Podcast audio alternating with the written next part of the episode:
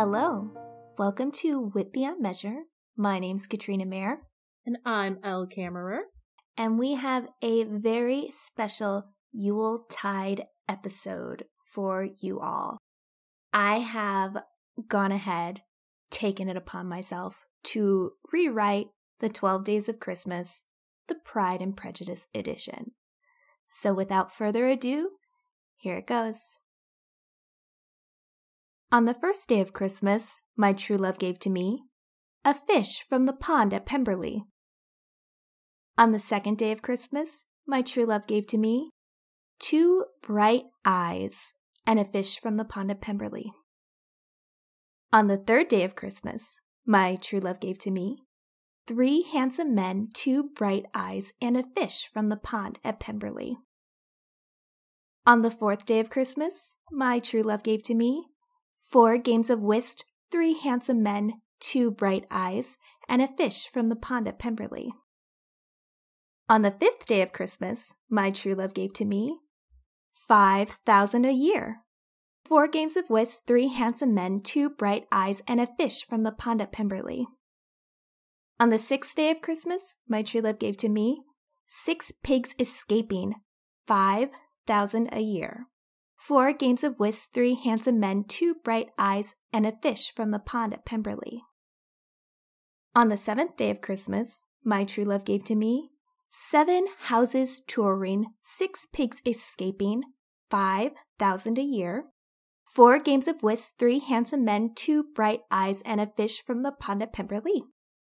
On the eighth day of Christmas, my true love gave to me eight letters explaining, seven houses touring, six pigs escaping, five thousand a year, four games of whist, three handsome men, two bright eyes, and a fish from the pond at Pemberley.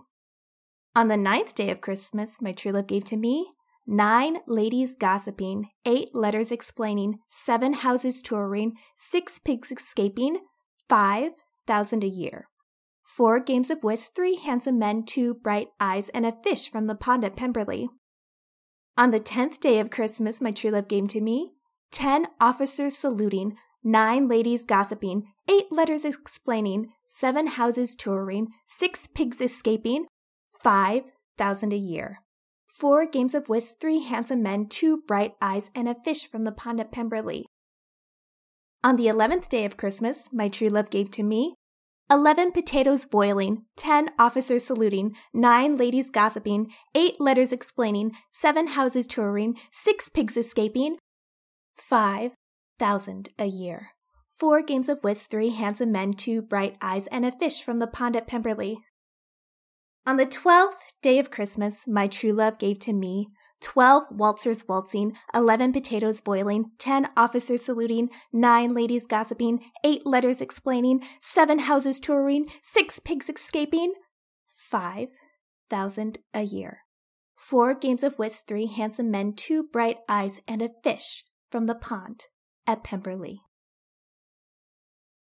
Now, to celebrate Yuletide, I have decided to write "'Twas the night before Christmas" the Lizzie Bennet edition. 'Twas the night before Christmas, and all through the house, not even Miss Bennet stirred, not even an ounce. The Bennet sisters were tucked away in their beds, except for poor Lizzie, who couldn't quiet her head. She sat awake with her mind up in the clouds, thinking of a man who was far too proud. Wrapped in a blanket looking out at the snow, she let her mind wander wherever it would go. That proud Mr. Darcy, what did others see? He's handsome and rich, but not enough to tempt me. She laughed quietly at her small little lie, when suddenly she saw something fly by outside. It gave her a fright, and she nearly cried out, but instead drew closer, seeing snow fly about. As the snow settled, what before her eyes appeared but a large red carriage and eight enormous reindeer. There was no driver or footman, but rider alone. The deer must have known the direction all on their own. The carriage door opened with a small click, and out came a man who must be St. Nick. Bundled up in a long, heavy coat of red, he had a white beard, black boots, and a cap on his head. He walked to the deer, patting in turn each one. Good job, Dasher and Dancer. Good job, everyone. The deer shook their bells, each making a clink. Then St. Nick looked at Lizzie and gave her a wink.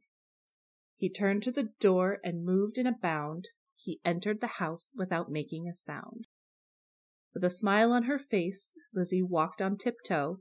Downstairs she went to see the gifts before anyone knows. St. Nick in the parlor, she watched from the stairs as he placed presents around the room with the utmost care. A bundle of lace on the table, perfect for Kitty. Some ribbons for Lydia that she'll find quite pretty. New music for Mary, a bonnet for Jane, books for Papa, and new cards for Mom's game. He turned from the room, he'd emptied his bag, but approached Lizzie and offered what he had.